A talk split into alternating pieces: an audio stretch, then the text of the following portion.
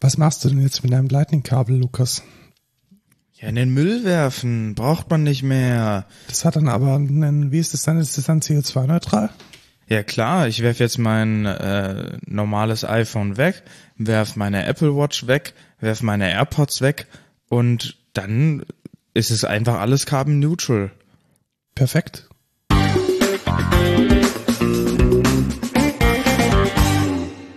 Hallo und willkommen zur 109. Folge Code Culture Podcast. Ich bin Markus. Und ich bin Lukas. Im Moment ist es falsch. Warte, falsch. Oh. Ähm, Mist. Äh, Ich bin Markus und du bist Lukas. Stimmt. Und wir beide aber arbeiten bei Excentra und machen diesen Podcast schon viel zu lange. Genau, und ich bin kein DevOps und du bist nicht äh, CTO. Genau. Ja, wir hatten, äh, wir haben heute wieder eine Sonderfolge, weil es war eine Apple Keynote und wie bei jeder Apple Keynote beginnen wir dann direkt mit dem Thema der Woche, welches dann auch gleich die Apple Keynote ist. Was ist denn dein Fazit, Lukas? Ja, ich weiß nicht, ob die schlechteste war, die ich bisher gesehen habe, aber schon in den Es war die CO2-neutralste. T- Top Top 3 der schlechtesten Keynotes, die ich bisher so gesehen habe. Also, man kann zusammenfassen, fasten, nicht fasten, ist ja kein Ramadan. Ähm, fast keine neuen Updates und USB-C, oder? USB-C, ich glaube, die, die wichtigste News ist USB-C, aber beginnen wir doch mal von vorne.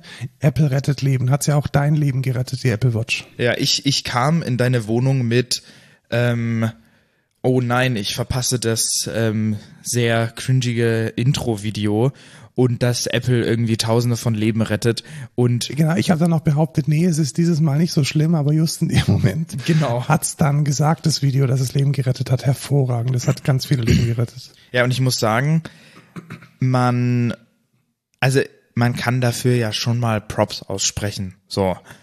Aber man kann sich auch in Selbst, Selbstlob Lob, äh, suhlen und es bis zum absolut cringigen Maximum ausreizen. Genau. Also es wirkt halt immer so, als wenn Apple der Retter der Menschheit ist. Und ich finde das immer sehr, äh, ja, weiß ich nicht, befremdlich. Ja, also stell dir jetzt mal, also mal, mal anders gesagt, überleg mal, wie viele Leben ein Airbag gerettet hat. Genau. Und eine, eine Audi Und dann oder stell, dir- Mercedes. stell dir mal vor, BMW würde jetzt so einzelne Stories von Leuten veröffentlichen, wo dann drin steht, der BMW hat mein Leben gerettet. Ja, oder Alfie, irgend so ein Zulieferer von diesem Airbag-Gas, hey, wir, wir retten ihr Leben und Tränendrüse. Also ja, es ist schon richtig, aber es war, es war, glaube ich, zu, zu overpressend, zu, zu over the top. Also ich fand es unangenehm. Es war auch, ich, ich fand auch, dass die Person, deren Leben offensichtlich gerettet wurde, da, das war schon ausnutzen ein bisschen. Das war zu sehr ins Lampenlicht drücken. Ja, und ich will erstmal verifiziert haben, dass die alle wirklich solche Schicksale erfahren mussten. Naja. Ja, also das stelle ich jetzt mal nicht in Frage, aber ich fand's cringe. Aber es, Aber- es, es, es war noch zu toppen. Ja, tatsächlich. Zu kommen wir auch gleich Kommen wir drauf. auch gleich dazu, kommen wir zur Apple Watch. Also genau, weil die rettet ja wahrscheinlich am meisten Leben durch ihre Crash Detection und was weiß ich nicht alles. Genau, und deswegen braucht man jetzt der Apple Watch Series 9, 9 und Genau, nein ist das richtige Wort dafür. weil es hat eigentlich nur so ein halblebiges neues Feature, nämlich den Double Tap. Was ist der Double Tap? Man kann jetzt gewisse Aktionen auf der Uhr ausführen, indem man mit seinem äh, Daumen und Zeigefinger so eine Doppelklick-Gest in der Luft macht und die die Watch die registriert das dann und macht dann abhängig von dem Kontext gewisse Dinge, zum Beispiel die Musik pausieren, Anrufe annehmen, auflegen. Äh, Was haben sie noch als Beispiel gebracht? Wenn man im Menü ist, kann man damit durchscrollen so ein bisschen. Also das ist so die das große neue Feature und was wie findest Ja. du's? Und da muss ich direkt sagen, neues Feature. Es ist halt, ich habe Markus auch direkt gesagt, das ist so ein Bullshit. Die verkaufen das als neues Feature und das gibt es schon. Ich habe es während der Keynote Markus gezeigt. Dies, genau das Feature gibt es quasi als Bedienungshilfe und kann bei einem Double Tap oder einem einfachen Tap oder bei Faustballen gewisse Aktionen ausführen. Wo ich mir so denke, wollt ihr mich verarschen? Also von mir aus könnt ihr das ja so sagen, ey, wir haben hier Assistive Touch, was weiß ich, Bedienungshilfen verbessert, mehr integriert, Double Tap funktioniert jetzt als primäre Aktion in verschiedenen Apps. Sie haben es aber verkauft als By the way, wir haben dieses geile neue Feature, Double Tap. Jetzt mit der neuen Series 9 könnt ihr Double Tappen und dann irgendwas machen. Das finde ich halt Bullshit. Das ist einfach nur frech und ich finde schon fast misleading Marketing. Also vor allem, wenn man halt weiß, dass es dieses Feature in den Bedienungshilfen schon gab und es funktioniert ja auch hinreichend okayisch. Also es ist vielleicht jetzt sicherlich nicht das Ende der Fahnenstange und ich glaube auch, dass sie es optimiert haben und dass es mit den äh, mit den Eigenschaften des neuen Chips auch besonders schnell und besonders toll funktioniert. Das mag ja alles sein, aber dafür war es dann doch ein zu großes Feature, um dann die Modellpflege und ich glaube, mehr ist es auch nicht. Also man hat halt die, die Nummer hochgezählt und so ein bisschen ja, geiler neuer Chip. Chips irgendwie aktualisiert. Wirklich sinnvolle neue Features, sodass man jetzt von der next, von der letzten Generation hätte updaten müssen, weil es ein Killer-Feature ist, sah ich jetzt gar nicht. Äh, was waren die großen Punkte, die sie vorgestellt haben? Dieses Double Tap Feature und einen ultra krassen Fokus auf ähm, CO2-Neutralität. Ja, bevor du, bevor wir darauf eingehen, ähm, was ich tatsächlich ganz cool finde und was ähm, ich glaube meiner Freundin auch sehr gefallen wird, weil die verlegt nämlich dauerhaft ihr Handy und das ist unglaublich schlimm, wenn man dann gehen will und dann findet man es nicht. Und jetzt kann man mit der Watch mit einer Richtungsangabe anzeigen, wo das iPhone dann ist. Ja, aber mein Richtungssensor ist jetzt tatsächlich links und rechts von meinem Kopf, äh, heißt Ohr und hört dann meistens auf den Bing, den dann äh, Ja, aber ich finde schon, also kennst du das nicht, wenn du dann das pingen lässt und du hast du weißt räumlich einfach nicht, woher es kommt. Dann liegt es in irgendeinem Regal und du denkst, fuck, kommt das aus dem Bad? Kommt das aus dem Schlafzimmer? Ich glaube, das ist schon, das ist schon ein Thema. Ich finde das cool. Ja, kann, also ich finde es auch unter Accessibility und so Gesichtspunkten finde ich es wirklich gut, weil man muss halt auch sagen, nicht jeder kann hören oder nicht jeder kann gut hören. Ähm, passt. Äh, wie wird das möglich gemacht?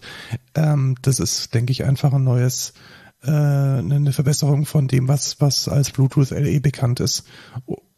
Ja, also besserer Funk, bessere äh, ja, Quasi genau das gleiche, was es im iPhone das ja jetzt schon gibt. Richtig, äh, ja. Halt in der Apple Watch. Und das geht wahrscheinlich mit alten Versionen auch von der Apple Watch. Ich glaube nicht, dass es jetzt nur ein das Series eine, 9 Feature ist. Das ist eine gute Frage. Ja, also ich, ich weil sie haben ja keine neuen Sensoren angekündigt. Was soll sich dann geändert haben? Ich glaube auch, also, es, also ich denke auch, dass vielleicht sogar dieses Double Tap Feature, wenn sie es nur für die Series 9 verfügbar machen, dann ist es ein Marketing-Move. Ich glaube nicht, dass es dafür einen technischen Grund gäbe. Doch, doch, die Neural, die Engine, Neural Engine, die, das die jetzt da drin macht. ist. Aber jetzt kommen wir tatsächlich zu dem absoluten Lieblingsthema.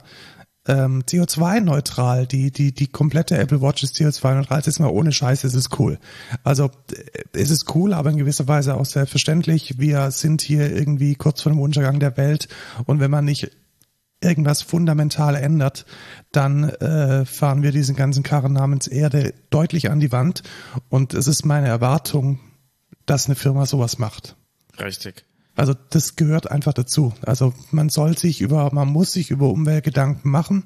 Äh, wir haben auch als, als Land uns Ziele gesetzt, über CO2-Ausstoß, über Maximales zu cappen. Und dazu ist es notwendig, dass so große Konzerne wie Apple da auch mitmachen. Und so Konzerne wie Apple können das auch, weil so eine Apple Watch ist halt da muss man jetzt nicht mega den CNC-Fräser anschmeißen, der dann irgendwie Tonnen von Aluminium irgendwie, das kriegt man schon irgendwie hin, das äh, CO2-neutral zu kriegen. Nichtsdestoweniger äh, setzt Apple dem Ganzen die maximale Cringe-Krone auf. Ja, wirklich. Also da announcen die, ja, wir hatten einen großen Gast bei uns ähm, für die Apple Watch, bla bla bla und ähm, jetzt Film ab. Und wir, wir spekulieren schon, okay, wer kommt jetzt? Kann Michael das Jackson von den Toten auferweckt. genau, sie haben durch die Health Features haben sie Michael Jackson wieder auferleben lassen und haben den jetzt da oder was weiß ich, irgendeinen Promi oder irgendwie was, was viel besser vielleicht gepasst hätte, Greta Thunberg oder so, weißt du, irgendwie mit Umwelt und man. Ja, die, die hat sich wahrscheinlich kaufen lassen, das war wahrscheinlich Genau. Und dann stellen sie da eine Schauspielerin hin und sagen, das ist Mother Nature. Alter, Und- ich habe noch nie sowas Peinliches gesehen. Es war ultra cringe, also wirklich Fremdschämen auf absolut hohem Niveau, weil die komplette Management-Etage dann in diesem Imagefilm mit dieser personifizierten Mother Nature redet und es ultra cringige Dialoge sind, die Leute halt auch nicht schauspielern können. Längen hat, die, die an, an Cringe-Spannung nicht mehr zu überbieten sind. Es war ganz, ganz, ganz grausam. Also ich glaube, das war marketingtechnisch so der absolute Tiefpunkt von dem, was Apple sich jemals geleistet hat. Also ich fand schon diese, diese, diese ähm, Mission Impossible-artigen Einsätze von, wie heißt der mit den grauen Haaren? Ähm, äh, Greg, Federighi. Federighi. Der war heute gar nicht da. Stimmt, und das ist doch der iPhone-Guy. Das ist der iPhone, was ist mit dem What? passiert? Wurde der gefeuert? Krass, neue Gerüchte, Greg Federighi. Ähm, das war schon cringe, aber dann das unglaublich. Ja, weißt du, diese Einspieler sind ja was, was weiß ich, 20 Sekunden lang oder so. Sie haben dann, sie haben Das dann auch ist ja- Scheiß noch gesagt, ja, wir sind nicht das Team von Ted Lasso. Ja, das hat man gemerkt, dass Ja, ihr genau, keinen Plan habt von genau. Dramaturgie. Das war übrigens mein Witz. Ähm, ich find's aber einfach nur, also wirklich, das, wie lange ging denn das? Fünf Minuten oder so? Wo ich, mir so, zu lang. wo ich mir sagte, Alter, Leute, ich meine, ach, keine Ahnung. Die, die mussten halt irgendwie diese Apple Watch verkaufen, weil es gibt essentiell keine neuen Features. Was haben sie noch gemacht? Irgendwie die Display Brightness erhöht. Ja, uhuhu. Ähm, und da dachte ich mir echt so, ja, geil. Das ist jetzt irgendwie, das ist doch Es viel, Flashlight Boost. Genau, das ist, das ist doch viel krasser an Carbon Emissions, auch wenn ihr CO, CO2 neutral seid. Was mal eine Ansage wäre, wir bringen dieses Jahr keine neue Apple Watch raus, weil wir keine Ressourcen verschwenden wollen und keinen keinen Konsum fördern wollen. Das wäre eine Message. Das wäre mal was, wo man wirklich was ändert. Nee. Apple macht's wie gehabt, neue Apple Watch und dann kommen wir aufs nächste Thema, neue Apple Watch Ultra, die Ultra 2. Kann ich noch mal einen, einen einmal kurz weinen? Ja. Kein Leder mehr. Da haben sie Ja, das ist ein genau. ganzes, stimmt, das haben sie bei der, bei der ersten Apple Watch schon angekündigt. Es gibt ab jetzt keine neuen Apple-Produkte mit Leder. Und warum? Wegen den Carbon Emissions. Scheiß auf das Leid der Tiere, es geht nur um die CO2 Emissions. Ja, ich bin da, ich bin da ja nicht so ganz so der, äh, der, der militaristische Vega, Vega Dingsbums. Ich, ich mag Leder tatsächlich sehr und ich bin wirklich ein bisschen traurig. Ich habe sowohl ein, ein Watchband aus Leder als auch, äh, du hast es, ich liebe es, mein Leder iPhone Case. Ähm, ja, ich hab's nicht mehr. Ich hatte nämlich dein altes gekriegt und ich fand's eigentlich ganz gut. Das liegt halt bombengut in der Hand. Das finde ich auch und vor allem im Gegensatz zum Silicone Case bleibt es nicht überall dran festhängen. Du willst es aus der Hosentasche ziehen, du ziehst dein ganzes Innenfutter von dieser scheiß Hosentasche mit. Das finde ich zum Kotzen, aber egal. Äh, anderes Thema.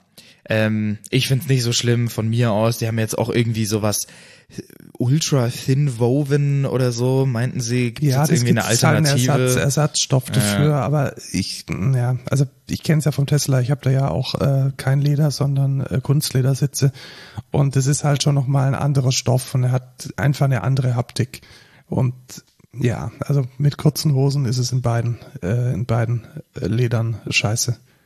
naja. Du kennst das Problem. Ja, keine Aussage. Apple Watch Ultra 2. Die kann jetzt auch ein Double Tap.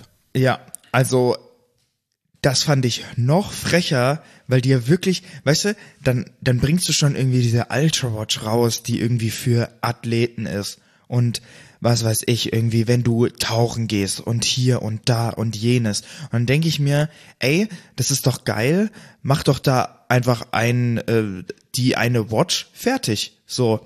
Und dann könnt ihr, wenn ihr eine neue Innovation habt, drauf iterieren. Ich meine, die bringen ja auch nicht jedes Jahr einen neuen Mac Pro raus oder einen Mac Mini. Das machen die nicht jedes Jahr. Ja, aber sie updaten das Innenleben und machen das relativ sang- und klanglos, indem sie eine Tabelle Ja, rauswerfen. aber ich finde das einfach so frech. Du hast ja keinen bei einer fucking Apple Watch. Da haben sie ja sogar gesagt, übrigens, wir haben keine schlechtere Battery Life. Ja, genau. Die Wow. Battery Life ist gleich geblieben. Kurze Szene, Applaus. Wow, unglaublich, wir sind nicht schlechter geworden. Wirklich, die haben nichts Neues, nichts außer das Display und der Chip quasi. Ja, es ist, es ist eine Modellpflege. Was, was mir aufgefallen Es ist ist, einfach ich, schlecht. ich, ich glaube einfach, das ist auch ein Zeichen dafür, ähm, wenn, wenn man so ein bisschen hier so die, die wirtschaftsnahen äh, Magazine liest, dann wird da immer spekuliert oder gesagt, dass sich die Apple Watch Ultra nicht gut verkaufen würde. Und ich hatte jetzt so ein bisschen das Gefühl, dass sie es down marketen, also dass sie sie hatten auf auf Läufer, also Menschen, die die laufen, sportlich laufen und sportlich Fahrradfahren angepriesen. Ist dir das aufgefallen? Das war letztes Mal noch ganz anders. ja, so so, ja, du hier, du, du, Du willst durch die Wüste gehen. Genau, du, du wanderst durch die Wüste Gobi oder du erklimmst Ja. den Mount Everest, dann ist die Apple Watch Ultra genau dein Ding. Und ich glaube, sie haben das jetzt ein bisschen nach unten hin korrigiert, weil die Zielgruppe und der Markt wahrscheinlich viel zu klein war. Ja, aber die, die Frage ist, ja, wahrscheinlich, wahrscheinlich müssen, machen sie es auch einfach, weil sie noch so viele Cases haben, so viel vorproduziert und sie kriegen die nicht los, deswegen müssen sie ein neues Modell rausbringen, damit zumindest ein paar Leute nochmal kaufen.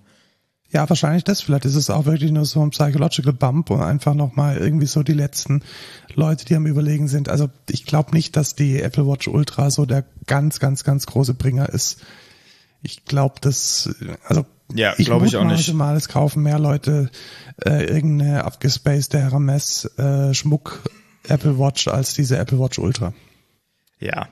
Ähm, all in all, ich, also ich find's frech, wenn man, wenn man so auf CO2 geht, dann bringt einfach keine Modellpflege raus, um den Konsum zu steigern. Sorry, das ist meine Meinung. Ja.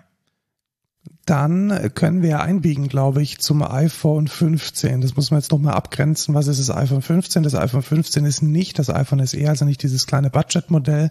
Es ist auch nicht das iPhone 15 Pro, das kommt separat, sondern es ist dieses Ding in der Mitte, welches es in zwei Größen gibt, äh, welches so das klassische das iPhone ist, welches sich an Was der Normalo, genau was was jetzt jemand der Otto keine Normalverbraucher. Ja, ich glaube, das ist ein gutes Wort, äh, sich als iPhone kauft, wenn er irgendwie in den Tier-Online-Shop geht und sich ein iPhone shoppt. Genau, wenn man jetzt ein iPhone will, dann empfiehlt es sich wahrscheinlich einfach das normale iPhone 15 zu nehmen. Ja, es gibt dann noch das Plus, das ist dann größer. Ähm, ja, und es gibt jetzt die 15er Variante. Ähm, ja, was ist denn, was ist denn neu? Also wirklich so richtig Neues, glaube ich einfach, Nichts. dass es Doch das farbige Glas ähm, der Kamera, des Kameras Farben Bump. gibt. Nee, also jetzt mal, mal serious, also was, was sind die Specs? Ich glaube, die Kamera ist tatsächlich besser geworden mit potenziell bis zu 48 äh, Megapixel. Ja, ist irgendwie äh, technisch ähm, auf, aufge, aufgedunsen mit, sie haben da irgendwie sich ein bisschen verschwurbelt mit, wir kombinieren irgendwie vier Pixel und machen daraus irgendwas anderes. Es hat jetzt den A16-Chip, also letzten Endes das, was vorher auch im iPhone Pro war. Und was ich an ein neues Feature relativ fein fand, war, dass sie jetzt offensichtlich die äh, diese Onboard Radios so ausgebaut haben, Ultra Wideband nennen sie das, äh, dass man Find Your Friends auf der auf der Hardware machen kann. Das fand ich ein relativ cooler Anwendungsfall. Ja, tatsächlich ist das ja wahrscheinlich einfach Infrarot. Ich glaube, die nennen das irgendwie Ultra also Infrarot Wideband. ist es sicher nicht, weil das würde eine optische Verbindung äh, benötigen. Ich glaube tatsächlich, dass es, dass es Ja. ganz klassisches Funk ist. Und also wie muss man sich das vorstellen? Find a Friends kennen wir ja jetzt schon. Das funktioniert dann übers Netz, also übers Internet. Da werden dann die GPS-Koordinaten äh, übermittelt und man Oder hat dann, über Satellit, ne, wenn man das Satellitenabo hat. genau für zwei Jahre. Genau. Äh, nee, das geht glaube ich nicht, weil das ist tatsächlich nur Doch, so ein das One- haben sie gezeigt. so, ja, das ist aber nur so ein One-Shot. Also du kannst jetzt nicht dauerhaft deine Location Nee, wahrscheinlich Genau, nicht. also Find Your Friends Ja. dauerhaft den Satellit wäre viel, viel, viel zu teuer. Und das geht jetzt über die Hardware. Also man kann dann offensichtlich ein anderes iPhone orten und hat dann, was wäre die klassische Situation? Also ich, ich stelle mir Klassiker, ihr Konzerte, irgendwie Festivals. Ja. Äh, du bist irgendwie in einer riesigen Menschenmenge und irgendjemand, äh, du holst ein Bier für deine, all deine drei Freunde, die du hast und musst dann irgendwie wieder 20 Meter durch irgendwie Menschenmassen navigieren und hast dann keinen Plan, wo du hin musst. Da ist es, glaube ich, eine ganz gute Sache.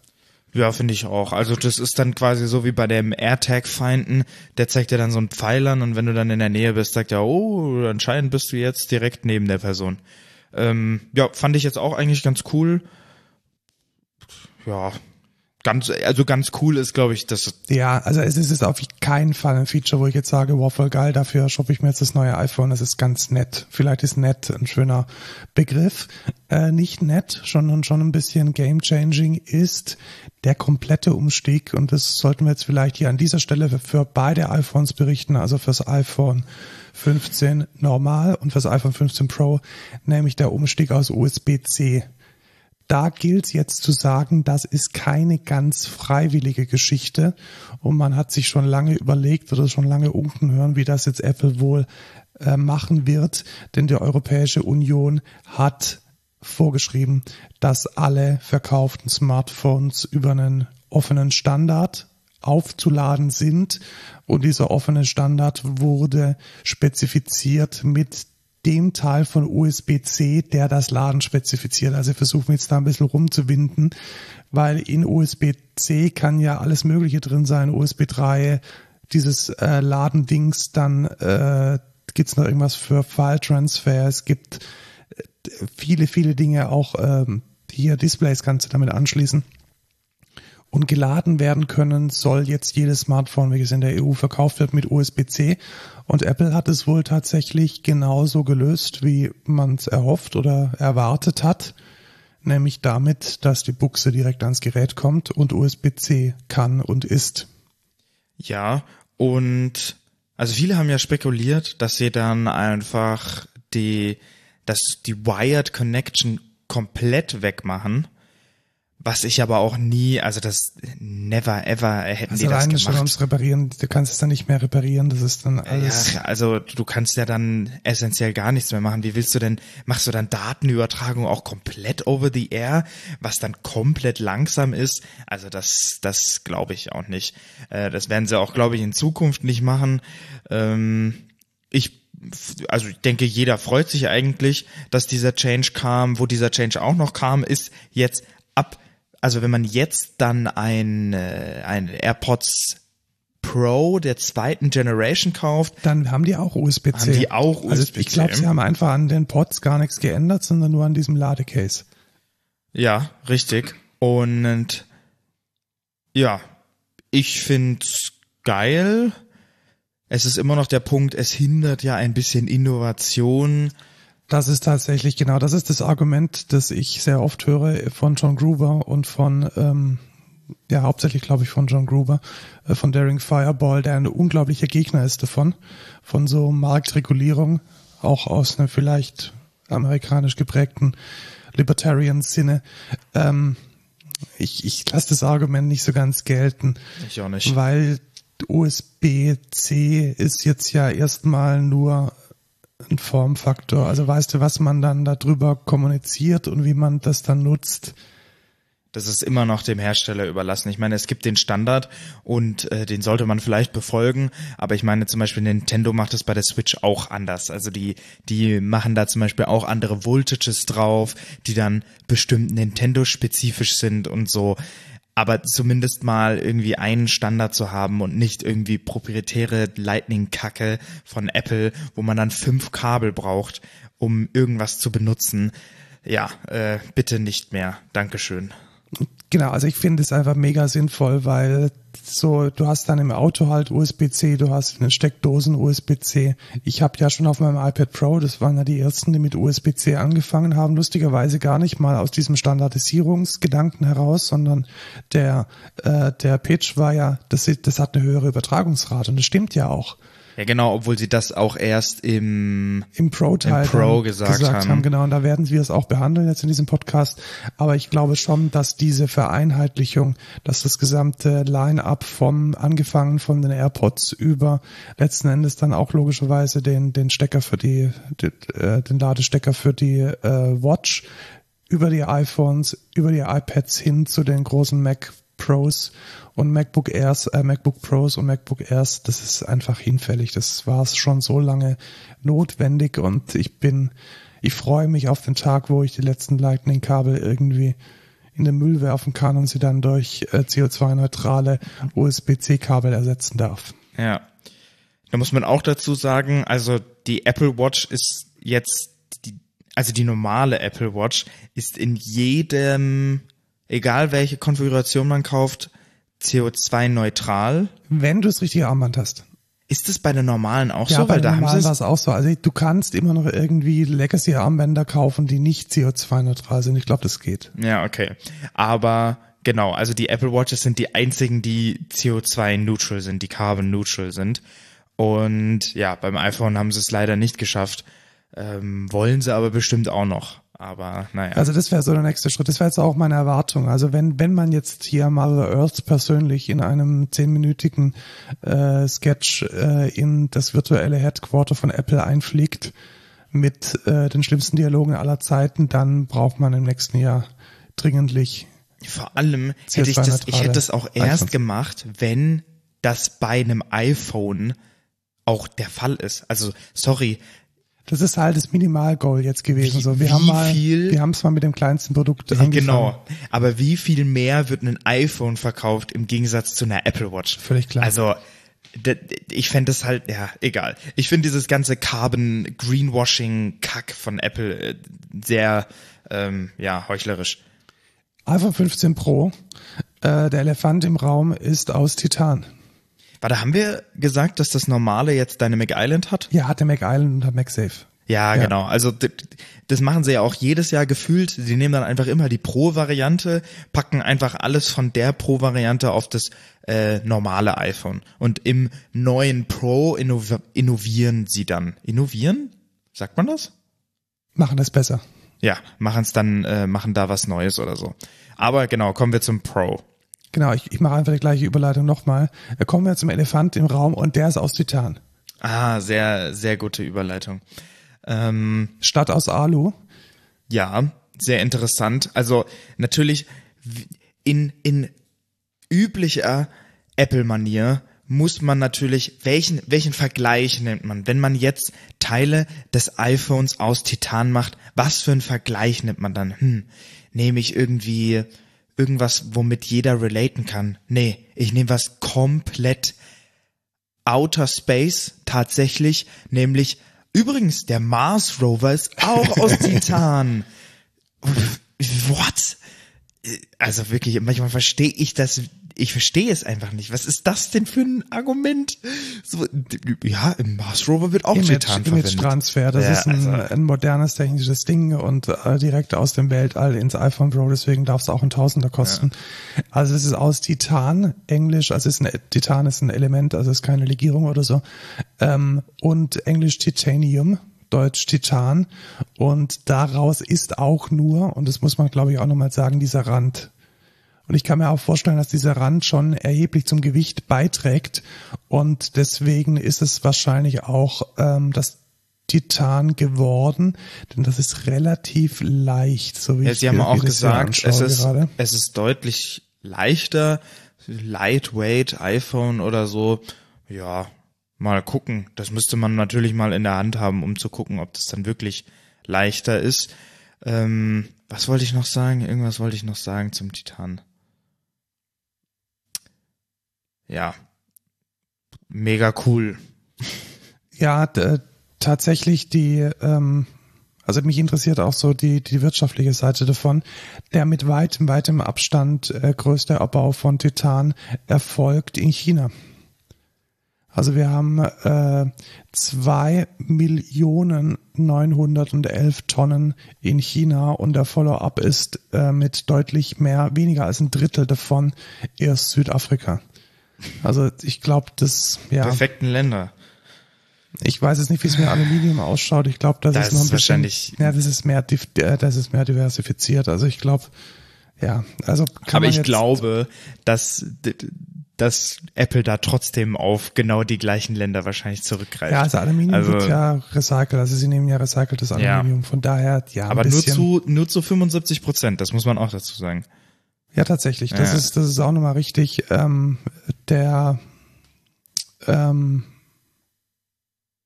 also Aluminium wird hauptsächlich tatsächlich in Australien und äh, der Äh, Follow-up ist dann erst China. Also Ja, okay. ist ein bisschen mehr diversifiziert. Naja, was eine sehr große Neuerung ist, ist der Action-Button. Es ja, gibt, tatsächlich. es gibt einen weiteren Button an der Seite des iPhones. Vorher oder bis jetzt war es ja dieser Ringer Switch, also dieser äh, Schalter, den man in zwei Positionen arretieren konnte. Eine hieß stumm und eine hieß äh, laut. Und der ist jetzt weg und ist generalisiert sozusagen ein Softbutton geworden. Und ich muss sagen, ich find's ziemlich geil. Also, wie oft benutzt du denn diesen Slider an deinem Handy? Tatsächlich sehr häufig, weil ich halt oft in Situationen bin, wo ich dringendlich sicherstellen muss, dass mein iPhone keine Geräusche macht. Und davor habe ich tatsächlich ein bisschen Angst. Also der Vorteil von diesem Ringer Switch ist halt, dass ich eine ganz, ganz, ganz klare haptische und ähm, ertastbare Zustandsinformation habe. Und ersehbare. Und auch der sehbare, richtig. Ja. Und das ist halt bei einem Knopf, der letzten Endes den Status nur durch den Druck äh, machen kann, schwierig. Ich glaube, sie haben das Problem gelöst. Da bin ich mir jetzt nicht mehr ganz sicher, ob ich es richtig verstanden habe. Ich glaube, wenn man lang draufklickt, dann geht er immer aus. Also es ist nicht so, dass es toggelt, sondern du klickst praktisch lang drauf. Aber ich dachte, es toggelt auch. Bei, einfach bei einem langen, äh, langen Press. Also das wäre das wäre echt doof, finde ich, weil es ist mega, es kommt mega oft vor, dass mein iPhone schon gemutet ist und ich dann einfach nochmal der Vorsicht halber nach unten äh, nach unten klicke, um sicher zu sein, dass es tatsächlich jetzt kein Geräusch macht. Finde ich interessant. Ich habe tatsächlich genau einen gegenteiligen äh, Use Case. Ich benutze den, ich habe den, glaube ich, zweimal benutzt oder so. Das Ding ist, ich habe mein iPhone nie auf laut. Nie. Weil ich nie den Use Case hab, wo ich jetzt sag, ey, die Notification, wenn die, wenn ich die jetzt irgendwie verpasse und ich dann nicht auf laut bin, Ja, dann ich bin CTO einer Firma, ich werde angerufen tatsächlich, Lukas. Ja, richtig. Aber selbst dann hast du deine Apple Watch, hast du deinen MacBook, wo äh, fünfmal diese Notification kommt und weiß ich nicht. Ich, ich brauche die, glaube ich, nicht an meinem Handy. Ich, ich glaube nicht. Also ich, ich brauche es tatsächlich schon. Also es kommt echt oft vor, dass ich entweder bin in einem, in einem anderen Device oder ich bin in einer Besprechung oder sonst wo. Und da ist dann halt einfach so, klar, das Telefon macht auch, ähm, macht auch Geräusche durch den Vibrationsmotor. Das ist ja auch ein klassisches akustisches Signal, aber ist halt nicht in jeder Situation das, was ich möchte und brauche, um dann vielleicht einen wichtigen Anruf nicht zu verpassen. Ja, also man kann sehen, wie man es möchte. Ich bin gespannt. Also mir wäre es wirklich sehr wichtig von der User Experience, dass ich eine ganz klare Indikation habe, ob das Ding jetzt laut ist oder leise, haptisch, Ja, ohne draufschauen zu müssen. ja. Haptisch natürlich nicht. Also das hast du natürlich nicht.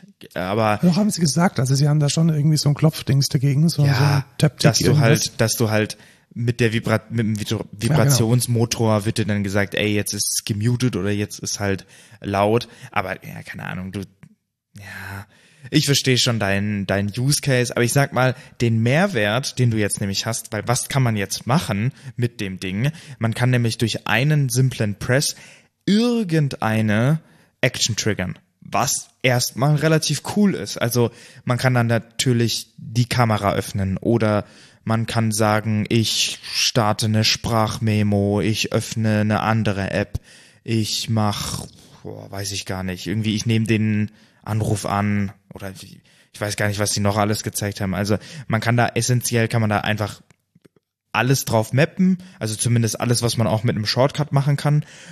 Und das finde ich eigentlich richtig, richtig cool. Ja, tatsächlich. Also es gibt tatsächlich so ein paar Use Cases. Also was weiß ich, du läufst nachts irgendwie nach Hause und bist auf dem Feldweg und dann willst du schon die Taschenlampe da vielleicht kurzzeitig Ja. dran haben. Oder du bist irgendwie in einer Situation, wo es einfach mega wichtig ist, erst eine Schnappschüsse machen zu können und da ist dieses irgendwie Wischen und Dinge tun, um die Kamera zu öffnen, auch nicht so fein. Ich wünsche mir dann tatsächlich auch eine eine, eine sehr gute User Experience eingebaut ins Betriebssystem, um dann die Funktion von diesem Button auch schnell wechseln zu können.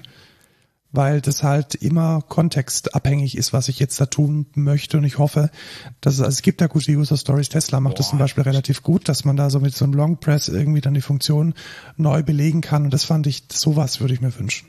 Weißt du, was ich mir wünschen würde?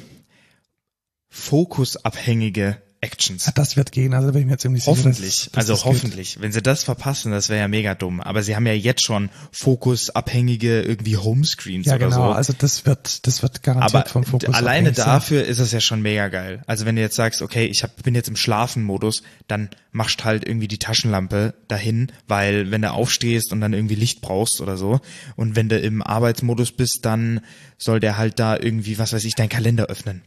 Das Ja. fände ich halt schon ganz cool eigentlich. Genau, also so, genau, Klassiker, du bist beim Schlafen, da willst du die Taschenlampe, um mal schnell irgendwie deine Brille zu suchen. Ja. Oder irgendwie die Stechmücke, die dir die ganze Zeit irgendwie auf den Leim geht, anzulocken. Das ist übrigens mein Geheimtipp. Äh, einfach, wenn so eine Stechmücke in deinem Zimmer ist, mach die iPhone-Lampe an. In spätestens 20 Sekunden sitzt die Stechmücke in der Nähe der Lampe. Echt? Ja. Oh, das ist ein sehr guter Tipp. Das muss ich mal ausprobieren. Und äh, das neue iPhone Pro ist voll gut für Gaming. Lukas, du als Gamer, äh, wie, wie gut ist das denn? hey, ich bin Revinside, ich bin Gamer oder sowas. Na, wer kennt das Meme? Ähm, ich, ich also ich kann das verstehen. Leute der Markt gamen. ist halt riesig. Die es- Leute ja, gamen auf ich, dem Ding Ich und verstehe bezahlen das. Millionen von Euro für irgendwelche scheiß Lootboxen in irgendwelchen Games mit Ich, ich, schreienden Menschen. ich verstehe Icon. das, aber ich verstehe es auch einfach nicht. Warum will ich denn auf meinem scheiß Handy spielen? Also, es ist doch kein Use Case, aber egal. Ja, mega cool. Dann kann ich mir Resident Evil Village kann ich dann auf dem iPhone spielen. Gibt's da Lootboxen? Weil, nee, tatsächlich nicht. Also ich weiß auch gar nicht, ob das so, ist das so lukrativ? Ja. Dieses- ja. Aber Der ich kann mir Markt das, ist riesig. Also du hast halt, du hast ein paar Top-Performer in diesen Games, die da wirklich Millionen von Umsätzen pro Tag machen. Weil die Leute da für irgendwelche Kacke, für irgendwelche ja, Ingame aber das ist ja was anderes. Wenn du jetzt sowas hast, Resident Evil Village ist ein Singleplayer-Spiel. Das ist einfach eine Experience, die nur du hast. Da kaufst du ja nichts, da kaufst du ja keine Lootboxen oder da kaufst du keine Skins oder so. Ja, aber was ich da einfach glaube ist, das Spiel ist ja fertig. Ja, aber alleine der Portierungsaufwand. Und ich glaube schon, dass es sich, also Weiß das wird ja auch nicht. in Billiglohnländern wird die Portierung gemacht. Also ich kann mir schon vorstellen, dass das ein legit Use Case ist, dann halt zu sagen, okay, wir haben eigentlich die eigentlich kreative Arbeit, nämlich dieses ganze Spiel zu authern und die, die, das Character Design und den ganzen Quatsch zu machen. Das haben wir ohnehin schon als Sunk Coast irgendwo investiert und wir wollen jetzt halt plus X, also wir wollen jetzt noch neue Märkte erschließen. Und da kann ich mir schon vorstellen, dass dann der, rela- der, der im Gegensatz dazu relativ kleine Portierungsaufwand auf Metal oder auf diese Engine. Erinnerst du dich auch äh, mit der Brille? Da gab es ja auch noch mal mit Unity und so gewisse gewisse automatische Konvertierungen. Ich kann mir schon vorstellen, dass die dass die äh, Hersteller da die, die Dollars noch mitnehmen. Das sind äh, Take, Ja, ich kann- Take, Takeover-Effekte. Ich, keine ich kann schon verstehen.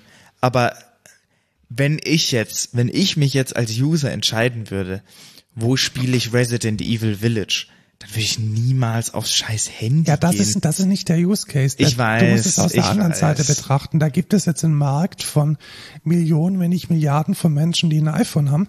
Und das ist jetzt der neue Markt. Und natürlich findet dann auf dieser Plattform auch Gaming statt. Weil es diesen Markt gibt. ich weiß. Er bringt Ich- erstmal Millionen von Menschen dazu, irgendwie eine Playstation oder eine, wie heißt das, einen? Gaming-Rechner, Genau, eine zu Switch zu Ja. haben. Ich, ich verstehe das schon, Markus. Ich verstehe trotzdem Ich verstehe nicht. aber auch dich, dass Ja, du eben. als Gamer halt sagst, das ist Quatsch. Das ist auch okay. niemals in meinem Leben oder irgendeiner meiner Gamer-Freunde würde sich denken, Alter, ich spiele doch jetzt nicht Village oder irgendwie das neue Assassin's Creed-Spiel hier auf meinem Handy. Ja, aber irgend so ein Yuppie wie ich wird halt mal die 14 Euro einwerfen, um dann irgendwie eine Stunde mal Aber- auszuchecken, aber wie selbst- Resident Evil auf dem iPhone ist. Keine Aber Ahnung. selbst dann hättest du so einen hohen Anspruch, dass du sagst, ey, das packe ich auf mein MacBook und nicht auf mein scheiß Handy. Habe ich ja, das ist ja dann der nächste Punkt, weißt du, das ist ja dann über dieses äh, All-in-One-Ding, läuft es ja überall. Also ist es auch wieder so ein Mitnahmeeffekt, dass du halt sagst, okay, ich kann es dann unterwegs Ja. In der U-Bahn spielen wenn ich Bock habe, auf meinem Mac und ich probiere es mal aus. Also ich glaube wirklich, dass die, dass der, der, der, der Markt an Menschen, die du damit erreichst, einfach so groß ist, dass es in der Summe wieder aufgeht. Aber aus Ich- der ich- Perspektive ich von auch. Gaming-Enthusiast ist es natürlich Quatsch. Ich glaube, das glaube ich auch. Also ich bin da 100% bei dir. Ich finde es aber trotzdem einfach so fucking lächerlich, dass sie sich dann so hinstellen, ja, Gaming, großes Thema fürs iPhone. Denke ich so, vor allem, wer von den Leuten, die dann wahrscheinlich Resident Evil Village spielen auf dem Handy, haben sich die Keynote angeguckt und denken sich, boah, geil, Alter, Resident Evil Village, das spiele ich auf dem iPhone 15 Pro. Ja, aber vielleicht ist The der fuck? Adressat halt auch der Apple-Aktionär und Ja, auf, der. Excel, auf der Excel-Tabelle ist Gaming halt ein Ding, weil auf der Excel-Tabelle, Ja, da klar. sortierst du nach Umsatz und dann ist es nicht das äh, Things äh, Boutique äh, To-Do-App-Dings, welches den Umsatz generiert, Klar, und ich würde sondern halt irgendwelche scheiß Lootboxen in ich, irgendwelchen ich Games. verstehe auch, ich verstehe auch Apple. Ich meine, wenn die für jedes scheiß Spiel, was die da verkaufen, 30 Prozent an Umsatz reinkriegen, äh, ja, das nehmen die natürlich gerne mit. Also, ja, ich find's trotzdem unnötig. Aber Schwierig, ja. ja. Aber was, gehen wir jetzt tatsächlich mal in den Pro-Bereich rein. Also Spielen wird kein Pro, niemand kauft sich ein iPhone wegen dem Spielen. Doch ich. wofür man es aber vielleicht kaufen kann. Und da kenne ich tatsächlich immer mehr Leute, die das machen. Vielleicht schieben wir das mal ein. Ähm, ich, ich komme ja auch so ein bisschen aus dieser, dieser kreativen Musiker-Filmer-Ecke und kenne da viele Leute. Und es ist tatsächlich inzwischen ein Ding, dass Leute, die professionell mit Medien arbeiten, auch professionell mit einem iPhone Pro schießen. Also der aller, allermeiste Also Content. Videos machen. Genau, Videos. Die also der, erschießen keine Leute. der schießen keine Leute, nein, treffen sich zwei Jäger. Die machen das mit, äh, die machen das tatsächlich mit einem iPhone Pro. Also ganz, ich würde fast sogar sagen, eine, eine deutlich, deutlich äh, Mehrheit der Instagram-Inhalte, die, wo man früher vielleicht noch gesagt hat, oh, oder Werbe, Werbeinhalte, irgendwelche Kurzvideos für TikTok, oh, nee, die muss ich ganz dringend, das muss DSLR, muss alles, nee. Da ist ein iPhone inzwischen besser und gut genug, weil es halt in der Praxis diesen Content unglaublich gut produzieren kann. Also all diese ganzen Filme, die man sich früher mal geheiert hat, um irgendwelchen Imagekram für seine Firma oder für irgendwelche äh, Bewegtbild zu machen, das ist inzwischen ein iPhone. Und da ist das iPhone Pro, glaube ich, genau das Richtige. Also ich glaube, es gibt kein Smartphone, das in irgendeiner Weise mit dieser Qualität mithalten kann, wo du wirklich sagen kannst, hey, das ist qualitativ hochwertiger Inhalt, den kannst du dir auf YouTube, den kannst du dir auf Instagram anschauen und es macht einen professionellen Eindruck. Und ich glaube, da genau dafür in diese Richtung targetiert auch das iPhone Pro und in der Max-Version hat man jetzt einen fünf- fünffachen Optical Zoom. Das fand ich schon relativ beeindruckend. Ja, genau, aber halt auch nur in der Max-Version, ne? Also das, Das muss man dazu sagen, ja, weil halt wahrscheinlich in dem kleinen iPhone Pro einfach kein Platz war. Ja, wahrscheinlich, aber ist natürlich auch noch mal, weißt du, dann hast du einen Spec-Unterschied noch mal zwischen ähm, dem normalen Pro ja, und dem, Pro, Max. Und das ist, glaube ich, echt schwierig zu vermitteln. Also da, da auch, glaube ich, das muss man auch wissen, wenn man sich so ein iPhone 15 Pro kauft. Schaut da wirklich auf die Specs. Also nur weil auf irgendeinem Sheet oder in irgendeiner Werbung steht, dass das jetzt irgendwie voll geil zum Aufnehmen ist. Da gibt es schon noch mal erhebliche Spec-Unterschiede zwischen dem Pro und dem Pro Max. ja, Was ich relativ cool fand, ist, das haben sie dann auch nochmal gezeigt und das ist ein Use Case, mit dem ich auch, na, relate nicht, aber ich kann ihn verstehen, dass du ProRes in Echtzeit auf eine externe Platte kriegst. ja, aber ja genau, nur durch Nur USB-C. durch USB-C, ja genau. Da kommen wir jetzt dann zu den, zu den Vorteilen, die USB-C dann über den Standard hinausbringen, nämlich dass es halt einfach eine wahnsinnig schnelle Datenverbindung ist und dass es halt effing nochmal Festplatten gibt, die diesen Anschluss haben. Also kannst jetzt halt tatsächlich dir einen Rig bauen, gehst da auf irig.com, hast du ja auch, ich hab's auch, äh, wo man sich dann sein iPhone reinspannt und dann noch irgendwie einen Halter für eine T6, T7 von Samsung und dann kann man seine 6 Terabyte SSD oder NVMe-Platte mit USB-C ans iPhone anschließen und kann in Echtzeit das Video rausstreamen. Und das Ja. ist halt schon ein cooler Anwendungsfall. Ja, finde ich auch. Ich find's, also am lustigsten finde ich eigentlich den, den unterschwelligen, das unterschwellige Eingeständnis, nee, wie nennt man das? Ja, doch, es ist schon ein Eingeständnis, dass Ja. USB-C halt schon. Dass USB-C halt schneller ist. Also sie haben halt gesagt, ja, mit USB 3 kann man deutlich schnellere Speeds bekommen als mit USB 2. Und sie haben halt indirekt damit gesagt, ja, USB-C ist halt einfach schneller als Lightning. Ja, aber um jetzt nochmal den, diesen Innovationsgedanken mit reinzunehmen, vielleicht ist es auch so, dass das, was Apple sich dann halt ausgedacht hätte, noch mehr hätte können als dieses USB-C. Das hätten sie ja niemals gemacht. Ja. Never ever. Das ist halt die, die Story von den Leuten, die Anti-Regulierung sind, die sagen halt, hey, Apple hätte dann halt wahrscheinlich was viel, viel Geileres rausgebracht, Ja, als. USB-C und USB 3 jemals gewesen wäre. ja. Wieder ein Stecker, den man, äh, Das wo man die hätten sie, Richtung hätten richtig sie auch muss. noch nicht vor drei Jahren machen können, ne? Da wo es schon USB-C gab auch. Also, Ja, nee, also, gut, wobei man jetzt auch sagen muss, Lightning ist erst die, die zweite Innovation, was kabelgebundene An, äh, Anbindung bedeutet. Vorher gab es ja diesen dicken, fetten Dock-Stecker. Ja, Äh, wie hieß der denn? Äh, keine Ahnung, Dock-Connector. ja. Äh, und das ist schon ziemlich alt. Also Lightning ist jetzt schon relativ betagt. Äh, was mit der Kamera auch geht, und das ist vielleicht auch nochmal ganz spannend, kurz zu erwähnen, man hat ja zwei Kameras drin und die haben auch einen, einen Abstand voneinander, einen physikalischen, und damit kann man dann 3D-Videos aufnehmen, die sich dann natürlich besonders eignen, auf einer 3D-Brille angeschaut zu werden. Ja, richtig. Also da sieht man dann auch tatsächlich mal den ersten Use Case, den man hat. Ähm, weil, also ich fand, wir, wir haben uns ja sehr auch drüber lustig gemacht, ja, bei der als Apple sie, Vision Pro, als sie dann gesagt haben, hey, da kannst du jetzt all deine Videos nochmal anschauen, da habe ich mir auch gedacht, ja lustig, ich will jetzt hier all meine 5-Sekunden-Clips nochmal in, als Dia-Show sehen. nee, genau. Oder eher, dass ich jetzt meine Apple Vision Pro mit zum Kindergeburtstag nehme und dann erstmal ein Video mache. Bullshit, das macht ja keiner. Das, das wie dystopisch willst du werden? Wir sind hier nicht in Black Mirror. Ähm, und jetzt gibt es halt tatsächlich den Use Case, wenn du einen iPhone, äh, iPhone 15 Pro hast, kannst du diese Videos auch mit einem iPhone machen und nicht die affige Apple Vision Pro aufsetzen, um dann so ein Video machen zu müssen. Ja, und ich glaube, das ist dann schon das, was man an der Stelle auch haben möchte. Die, ähm, ja, also ich glaube, damit, also du brauchst halt Content für diese, für diese Brille. Und wenn es dann halt Content gibt, den man potenziell mit so einem iPhone machen kann, dann wird das auch gemacht werden. Da bin ich ziemlich sicher. Also das ist so ein bisschen eine, ein selbstgelegtes Ei. Äh, ohne Content wird sich die Brille nicht verkaufen. Und wo kommt der Content her? Klar, muss dann aus dem eigenen Ökosystem kommen. Apropos eigenes Ökosystem, iCloud Plus hat mehr Speicher, das ist auch dringend notwendig geworden. Ich glaube, man kann jetzt bis zu 6 Terabyte gehen, also No-Brainer. Ja, da haben wir uns auch, das war auch relativ lustig, weil wenn du zwei Fotos mit dem iPhone 15 Pro gemacht hast, ja, da ist der, der Base-Speicher ist da leider schon voll. Ja, dann Ne? ist es, dann ist es weg, genau. Ja.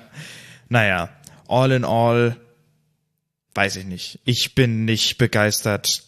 Du, also ich glaube, Modellpflege. ja genau, Modellpflege und keiner von uns beiden wird sich irgendwas aus dieser Keynote holen. Äh, ja. Also es sei denn, irgendwas geht kaputt, aber ich bin jetzt, also ich zumindest, ich kann nicht für dich sprechen, aber ich werde jetzt mein ein Jahr altes iPhone, meine zwei Jahre alte Apple Watch äh, nicht ersetzen. Ja, ja, ich weiß gar nicht, wie alt ist es denn bei mir? Ich bin beim 12 Pro. Ähm, oder? Ja, 12 Pro habe ich. Äh, wie alt ist das jetzt schon? Das müsste jetzt zwei Jahre alt sein, ja. Oder drei Jahre? Oder sogar schon drei Jahre, Drei ja. Jahre, glaube ich. Ja. Äh, und meine Apple Watch ist, glaube ich, auch schon drei Jahre alt oder vier Jahre alt. Äh, ja, und ich habe auch noch nicht den Need dazu zu upgraden. Das Einzige wäre dann irgendwann mal halt, dass man kein Lightning mehr braucht. Aber ja, ist okay. Wird sich schon irgendwie einrenken. Gut, dann kommen wir zu dem Feedback und Rückblick. Da Hast du hast eine Workation gemacht? Ich habe eine Workation gemacht, genau. Was ist denn eine Workation? Workation ist ein anderes Wort für Selbstausbeutung. Nämlich, dass man in den Urlaub geht, aber gar, gar keinen Urlaub hat. Richtig. Äh, war aber trotzdem ganz cool. Äh, ich bin nach äh, Südtirol, äh, Norditalien, nach Algund. Das ist in der Nähe von Meran oder eigentlich ziemlich daneben.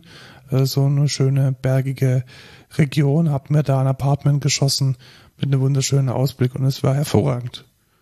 Also Cool. wer sich schon mal äh, mit den Gedanken gespielt hat, genau sowas zu machen, also praktisch Homeoffice äh, in einer anderen Umgebung oder in einer urlaubartigen äh, Situation, das auch, also es ist halt wahnsinnig unkompliziert. Weißt du, wenn du alleine irgendwo hinfährst, dein eigener Zeitplan, du fährst halt los, wann du möchtest, du gehst irgendwie zum Burger King, wann du möchtest und man ist dann halt auch nicht so mega im Stress, jetzt total viel erleben zu wollen. Also mir war es völlig egal, ob es da regnet, schneit, windet oder Sonne scheint. Du machst halt deine Arbeit und genießt die Aussicht.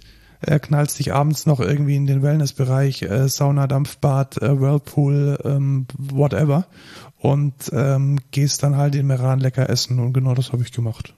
Ja, nice. Es kamen sehr viele Kommentare von unseren Kunden. Oh, ist bei dir Urlaubsstimmung? Oh, da bist du Ja. wohl auf dem Balkon. Ja. Ja, Äh, ich bin dann tatsächlich ja. auch für die Meetings, wo viele Menschen drin waren, eben Wohnung gewesen. ja. Und trotzdem haben es mal einige erwähnt, oh, deine typische Kulisse ist gar nicht da. Aber naja. Ja, cool, freut mich. Äh, Mache ich vielleicht auch irgendwann. Ähm, Zu empfehlen. Also ist, ist legit, ist ein Anwendungsfall für mal ein, es, es, klar, es ist nicht so entspannt wie ein freier Urlaub, aber es ist schon nochmal ein Tapetenwechsel und erbauend. Auch erbauend für unsere Zuschauer war Lukas.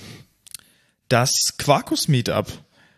Wir haben ja, also haben wir ja auch angekündigt, wir waren, also wir waren Speaker auf einem Quarkus Meetup, auf dem zweiten, was jetzt in München stattgefunden Genau, von hat. der Quarkus User Group München, von der Cook hm, oder so. Gucken, gucken. Was? Ach so, K äh, Quarkus User Group München, ja. Ähm, ja, das wurde, also Organisator ist da ja die Quarkus User Group München von Fairsource und gehostet war das bei Capgemini. Capgemini und es war echt cool. Es war wirklich super. Also erstmal danke an alle Besucher. Wir waren sehr froh und überwältigt, dass alle verfügbaren Plätze ausgebucht waren. Ja. Und klar, man rechnet immer ein paar No-Shows ein. Es war auch schön, dass dann die Warteliste äh, freigegeben wurde, also dass dann ein paar noch abgesagt haben, dann konnten ein paar weiter herkommen. Und es war gut voll. Also mehr, Ja. mehr hätten jetzt auch nicht kommen können sollen. Sonst hätte es keinen Platz mehr gehabt in dem äh, Meetingraum. Ich würde mal schon sagen, so 40 Leute waren da, 50 haben sich angemeldet, 40 waren da. Und das war hervorragend. Also es hat uns echt mega viel Spaß gemacht. Ähm, vielen Dank an den einen Fan. der offensichtlich extra gekommen ist, das fand ich super. ja, Das also das ist zum also- ersten Mal passiert, danke, danke, ist zum ersten Mal passiert, dass wir in The Wild erkannt wurden und Genau, auch also wurden. sonst reden Leute über unseren Podcast nur von also die Leute, die wir halt kennen. kennen, Ja. ne? also die entweder arbeitstechnisch mit irgendwas zu tun haben oder privat halt äh, uns kennen. Und das ist tatsächlich das allererste Mal, dass uns jemand anspricht, den wir also wir haben ja schon mal Kommentare oder so gekriegt von Leuten, die wir jetzt auch nicht direkt kennen. Aber in the wild, dass uns jemand anspricht und sagt, ey, ich höre euren, euren Podcast, das war schon krass. Also fühl dich gegrüßt. Vielen Dank nochmal. Äh, war sehr geil und ist natürlich motivierend, dass wir hier auch weitermachen. Ja, genau, weil man redet halt, also ich habe mir auch wieder gedacht, weißt du, damals uns 40 Leute zugehört und ähm, bei diesem Meetup und wir waren vielleicht nervös und es war irgendwie eine ganz besondere Situation und hier hört uns eine deutlich dreistellige Anzahl von Menschen zu und es fühlt sich ganz anders an. Das ist so ein Reden in, in den, in das Nichts hinein. Ja, ins, ins, in the void, äh, in den Äther. Und ich finde auch immer, das ist ein ganz anderes Setting, weil hier rede ich, ich quatsch halt mit dir. So. So fühlt sich's auch an, genau. Und da schauen dich halt erwartungsfroh irgendwie 40 Expertengesichter an. Das ist nochmal eine andere. Das ist ein ganz anderes Setting. Und ich war auch, also du weißt, wie nervös ich war. Ähm, Kann ich aber verstehen. Also Ja. Also im, im, im Talk hat man es mir dann hoffentlich nicht mehr Nein, so krass äh, angemerkt. Aber ja, weißt du, hier reden wir vor irgendwie Hunderten und es ist so komplett egal. Weiß ich nicht, das ist irgendwie ganz anders. Ganz komisch. Aber vielen Dank auch an die Leute, die da waren. Es war, hat mir auch mega Spaß gemacht und auch mal über, ja, auch über mein Fachgebiet mal zu fachsimpeln mit anderen Leuten, die ähm, nicht, also auch was verstehen von dem Fach, so nichts gegen dich, Markus, oder unsere Kollegen, aber ähm, Kubernetes, da kennt sich halt niemand ganz so gut aus und es war halt schon sehr interessant, weil viele danach auch zu mir kamen und halt mit mir dann über das Thema geredet haben oder mich Fragen noch gefragt haben. Auch während des Talks kamen Fragen, sehr, sehr cool. Und ich hätte auch nicht gedacht, dass so viele tatsächlich mit Kubernetes zu tun haben und da auch äh, interessiert dran sind äh, ja, wir werden bestimmt mal wieder auch einen Talk machen. Ja, definitiv. Äh, sehr gerne. Also wir haben jetzt Blut geleckt. Äh, es hat Spaß gemacht. Wahrscheinlich ist nicht beim nächsten, äh, beim nächsten Meetup. Da werden wir dann wahrscheinlich oder vielleicht nur organisatorisch mithelfen.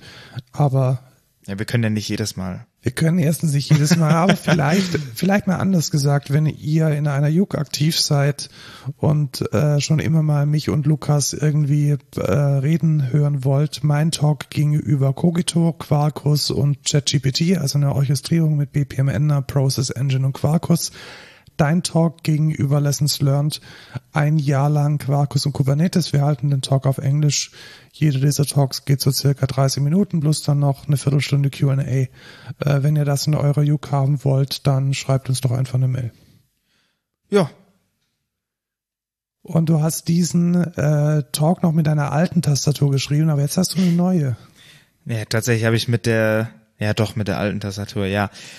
Und zwar bin ich ein Rabbit Hole. Ich bin in ein Rabbit Hole schlimm, gefallen. Lukas, es, ist, ist sehr schlimm. schlimm. Es ist wirklich sehr, sehr äh, schlimm. Ich, ich muss, bemitleide dich auch ein bisschen. Ich muss auch sagen, tut's euch nicht an. Es, ähm, es ist sehr, sehr schlimm. Und zwar, du mich schon wie so ein Süchtiger der Waren. Nee, wirklich, ich, ich bin jetzt quasi Suchtberater.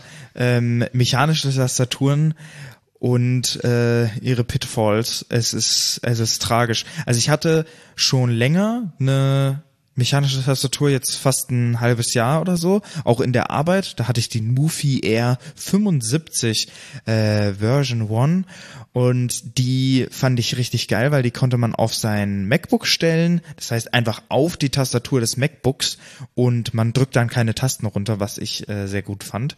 Und ja, das unterstützt, hat halt genau meinen Workflow unterstützt. Ich habe meinen Bildschirm halt, ich habe einen zweiten Bildschirm und meinen Laptop-Bildschirm und mein Laptop habe ich direkt vorm Bildschirm. Das heißt, ja, da tippe ich auch drauf und deswegen war mir halt wichtig, dass ich die Tastatur da draufstellen kann. Und dann habe ich mir angeguckt, du wolltest was fragen? Ich meine, es schreibt NUF, wie schreibt man es? Ja, N-U-P-H-Y. Ähm, und dann ich weiß gar nicht, wie ich drauf. Das haben mich auch mehrere Leute schon gefragt, wie ich drauf gekommen bin. Ein YouTube-Video oder so oder vielleicht Reddit. Ich glaube, es war ein, ich glaube, es war Reddit. Hat mir irgendeinen, irgendeine Community vorgeschlagen und da ging es dann um Split Ergonomic Keyboards und dann war es bei mir vorbei. Ich habe mir dann Video über Video, über Reddit-Thread, über Guides angeguckt und mir angeguckt, okay, was kann man da machen? Ich hatte einen Kumpel auch, äh, Discord, äh, aus Finnland und der baut auch mechanische Tastaturen, der hat auch schon mal ein Split Keyboard gebaut und er meinte dann, ich soll es unbedingt machen, das ist richtig geil. Der größte Fehler meines Lebens. nee, also so schlimm ist es nicht. Ich habe halt essentiell bei 42 Keeps, kann ich auch sehr empfehlen, ist aus Tschechien ein äh, Verkäufer, das ist quasi so wie so ein Familienbetrieb ähm, und der verkauft so DIY-Kits, wo man halt sein eigenes, also man kriegt dann PCB, Dioden, Hotswap Sockets und Switches und Keycaps muss man sich selber kaufen und Mikrocontroller auch und dann kauft man die Sachen und kann die dann an dieses PCB löten. Wie heißt dieses Ding? Ich versuche gerade schon noch zu pflegen. Äh, 42 KEEBS 42 Keeps. Traumhaft. Ja. Und das ist tatsächlich sogar eine Referenz an hier per Anhalter durch die Galaxie. Aber egal. Ähm, und dann habe ich mir mein eigenes Keyboard da zusammengestellt und es war wirklich eine absolute Pain. Also ich bin nicht der beste Löter, muss ich dazu sagen. Ich mache das auch nicht jede Woche oder so. Ich habe das einmal vor einem Jahr oder so gemacht oder vor zwei Jahren und es ging. Da hatte ich eigentlich keine großen Probleme. Aber bei dem, alter Verwalter, also das Ding ist, da sind diese, vor allem für den Mikrocontroller sind diese Holes so richtig nah beieinander das heißt, es ist nicht schwer, da so Bridges, die Kontakte zu bridgen, ist, äh, das geht mega schnell und du merkst es gar nicht, weil das alles so klein ist, dass du es gar nicht siehst. Ähm, und wenn du die falschen Kontakte bridge, dann kannst du zum Beispiel einfach den Mikrocontroller killen, was ich auch gemacht habe. Ähm, äh, dann habe ich einen neuen bestellt, habe den gelötet, dann habe ich da einen irgendeinen Pin habe ich dann kaputt gemacht auch noch. Dann musste ich den bridgen auf einen anderen, der unbenutzt ist. Dann musste ich die Firmware ein bisschen umschreiben und so. Ähm, aber ich habe es dann hingekriegt und sie funktioniert jetzt auch. Und ich muss sagen, ich bin sehr angetan. Also was man dazu sagen muss, das ist nicht so dein typisches Layout, logischerweise. Also es ist ein gesplittetes Keyboard. Du hast eine linke und eine rechte Hälfte und die ist auch nicht row-staggered, so wie jede normale Tastatur. Also normale Tastaturen haben ja meistens QWERTY oder Querz-Layout und da ist die die Reihen sind da quasi verschoben ein bisschen. Ne? Also das ist auch ein bisschen off, also ich habe es auch gesehen, optisch, das sieht also es ist nicht komplett irgendwie, dass es jetzt mega strange und alienated ist, aber es ist schon anders. Ja, auf jeden Fall. Also wenn, wenn du dir jetzt deine Tastatur auch vor dir anguckst, da hast du halt ne, QW Y oder Z, die sind ja nicht in einer Spalte, sondern die sind ja versetzt. Und das finde ich ist auch der größte Kack an der normalen Tastatur, weil ich mich unglaublich, ich habe quasi versucht, zehn Finger äh, schreiben zu lernen, weil ich mache immer mein eigenes System. Ähm, und ich finde es einfach unglaublich schwierig zu wissen, auf welchem scheiß Key ich bin. Weil ich gucke ja natürlich nicht drauf und dann gehe ich nach oben, aber ich weiß nicht, oh Mist, bin ich jetzt auf, äh, was weiß ich, Y oder bin ich auf T schon oder wo ist dann äh, U und P und äh, C muss ich ja eigentlich, also wenn man richtiges Zehnfingerschreiben macht, drückt man C ja auch mit dem Ringfinger. Wenn du aber deine, deine Finger auf den Tasten hast, kannst du das gar nicht machen, weil dein Zeigefinger im Weg ist. Deswegen machen die meisten C mit dem Zeigefinger, was eigentlich gar nicht so richtig ist. Oder zum Beispiel B mache ich auch mit der linken Hand, obwohl man das eigentlich mit der rechten machen sollte. Und Y mache ich, nee, andersrum. B mache ich mit der rechten Hand und Y mache ich mit der linken Hand. Aber egal. Das ist auf jeden Fall der Kack, den ich finde bei so normalen Keyboards und bei Columnar oder auch Ortholinear genannt. Ortholinear ist eigentlich ein einheitliches Grid, aber I digress, sagt man so schön. Ähm, da sind die Keys in der Spalte angeordnet, weil äh, ja relativ logisch. Warum sollte man die auch nicht in der Spalte anordnen? Diese ganzen Row Staggered und auch das QWERTY Layout und so, das kommt alles noch von den Typewritern von damals. Das heißt, man konnte das gar nicht anders machen. Also das QWERTY Layout ist erstens dafür da, dass die Maschine nicht gejammt wird, obwohl das auch nicht ganz stimmt. Also das ist vielleicht auch Überlieferungsquatsch, aber warum die versetzt sind, also in der Row quasi gestaggert, das ist tatsächlich, weil sonst die Hebel in dem Typewriter gar nicht schreiben könnten. Die kann man gar nicht hintereinander machen, weil da ja tatsächlich mechanische Hebel sind, die du ja runterdrückst und dann wird der Buchstabe in die, in die Page gedrückt. Und das geht gar nicht anders, als dass du die versetzt haben musst. Und als Keyboards dann gemacht wurden, hat man das einfach so übernommen. Und das ist halt komplett ineffizient. Deswegen macht man solche Columnar-Layouts äh, und ich habe auch noch einen ähm, Staggered Column, das heißt, die sind in der Höhe versetzt, um sich an deine Fingerlängen anzupassen, quasi, weil dein Mittelfinger ist ja länger als dein Zeigefinger und so und es soll möglichst ergonomisch sein. Und wie lebt es sich jetzt als besserer Mensch? Ich muss sagen, was den ergonomischen Faktor angeht, ist es wirklich, wirklich besser. Das empfiehlt sich sehr, wenn man zum Beispiel RSI hat, also Repetitive Stress. Ähm, Scheiße, wie heißt das nochmal? Injury, genau. Sehenscheidenentzündung. Genau, Sehenscheidenentzündung oder ähm, ich glaube Carpal Tunnel Syndrome gibt's auch noch. Da empfiehlt es sich auf jeden Fall auf sowas zu gehen, weil du nicht deine Hände direkt nebeneinander hast. Du musst die nicht irgendwie ähm, mega anstrengen, um überhaupt in eine Typing Position zu kommen, sondern du hast erstens auch für deine Schultern, du hast einen mega schön breites Typing-Gefühl, also de deine Hände liegen da einfach nur und vor allem bei solchen Keyboards, die du richtig krass customizen kannst, hast du auch, also bewegst du deinen Arm und deine Hände auch deutlich, deutlich weniger. Und also das kann ich zu 100% so bestätigen. Es ist richtig, richtig angenehm. Ich sitze da und type da away und ich bewege meinen Arm gar nicht mehr. Ja, aber ist es nicht eine große Umstellung von Muscle Memory? Ist es zu 100 Prozent. Also es ist ähm, es ist auf jeden Fall eine große Umstellung. Ich habe da den Vorteil, ich habe ähm, vorher halt noch keinen zehn Finger gemacht. Das heißt, ich kann mir jetzt für Ja, okay. meinen zehn Finger Ja. relativ gut aneignen, das halt mit diesem Split Keyboard zu machen. Und ja, ich kann es empfehlen für Leute, die daran interessiert sind. Es ist ein Rabbit Hole und es kostet auch relativ viel. Also das ist jetzt nicht so, ey, ich kaufe jetzt hier für 80 Euro eine Tastatur. Nee, nee, nee, nee, nee. Das kostet, wenn du jetzt komplett von Zero beginnst, also du hast keine Switches, keine Keycaps, dann fängst du an mit, also ich habe jetzt für mein Lily 58, das packe ich, packen wir dann auch nochmal in die Show Notes, ähm, 220 Euro gezahlt für das DIY-Kit und so. Dann braucht man aber auch noch natürlich einen Lötkolben und ähm, was weiß ich, alles, was man zum Löten braucht. Ja, genau. Und man braucht viel Geduld und Ja. Und Zeit, um das zusammenzubauen Und und, zu konfigurieren und ja. Ja, also ich habe es erstaunt äh, beobachtet. Äh, ich habe für mich schon zu Studentenzeiten beschlossen, ist nichts für mich. Ich habe mal versucht, mich mit äh, Dvorak anzufreunden. Äh, hat nicht geklappt.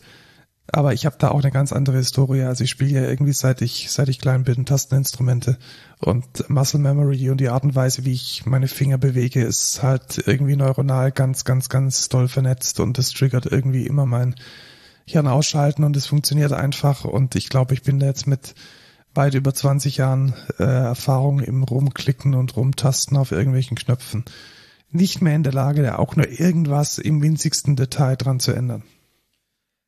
Ja. Aber du bist, ja, also du bist de facto jünger als ich und ich glaube, wenn man jetzt nur in Anführungszeichen, wie viele Jahre sind es bei dir jetzt vielleicht sechs oder sieben, Ja. sechs oder sieben diese mechanische Repetition irgendwie in sein Hirn gebrannt hat, dann ist es natürlich noch deutlich einfacher, da irgendwas zu verändern.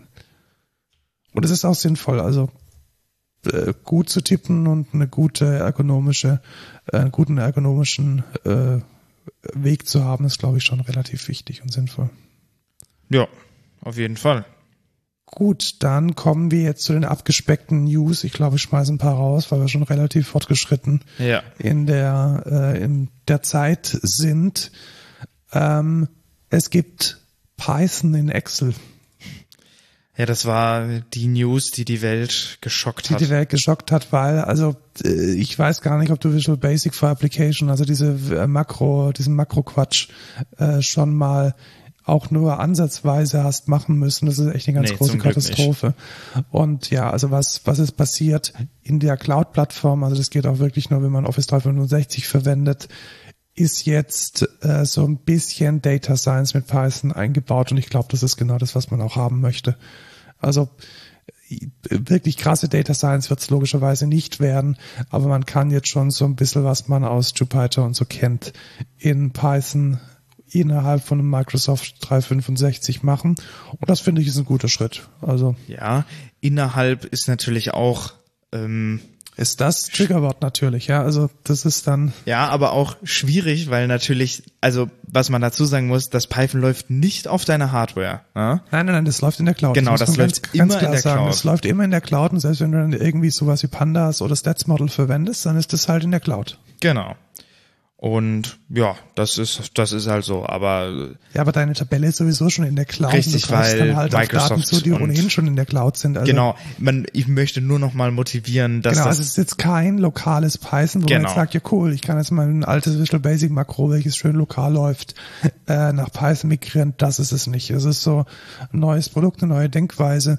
Du kannst dann, also ich kann mir schon gute Sachen vorstellen, irgendwie vielleicht nochmal irgendwie einen, einen, einen EDL oder irgendwie ein anderes Big Data Dings abzufragen. Das macht dann bestimmt für Leute, die jetzt eher in Excel zu Hause sind, schon Sinn. ja, äh, sind wir mal alle froh, dass äh, du verwendest FIG nicht, ich auch. Was war FIG? Ich muss sagen, was war FIG? Äh, man schreibt es auch FIG, nicht äh, wie das deutsche Wort für einen Kraftausdruck. Das war so ein AI gepimptes, krasses Terminal-Dings. Du verwendest was anderes, ich habe den Namen ich hatte, vergessen. Äh, also ich verwende Warp. Genau, Warp. Und ich hatte FIG für eine gewisse Zeit aber es hat einfach nicht gut integriert in meine Workflows. Also es hat nicht so funktioniert, wie ich es mir erhofft hatte. Ja, ist jetzt auch egal. Richtig. Weil Amazon hat es gekauft und eingestellt. ja. Also alles, was vorher Fig Pro war, ist jetzt frei und also durch die Blume natürlich wurde es nicht so eindeutig, eindeutig gesagt, aber ähm, there aren't any updates to share at this time for future plans. Ähm, und ich denke, ich bin mir ziemlich sicher, dass was hier passieren wird, ist, dass dieses Produkt in irgendeiner Weise Inkarnation in die AWS-Konsole finden wird. Also ich glaube, Amazon hat sich hier äh, vor allem die Technologie gekauft und war jetzt nicht wirklich interessiert. Weißt du, was ich glaube?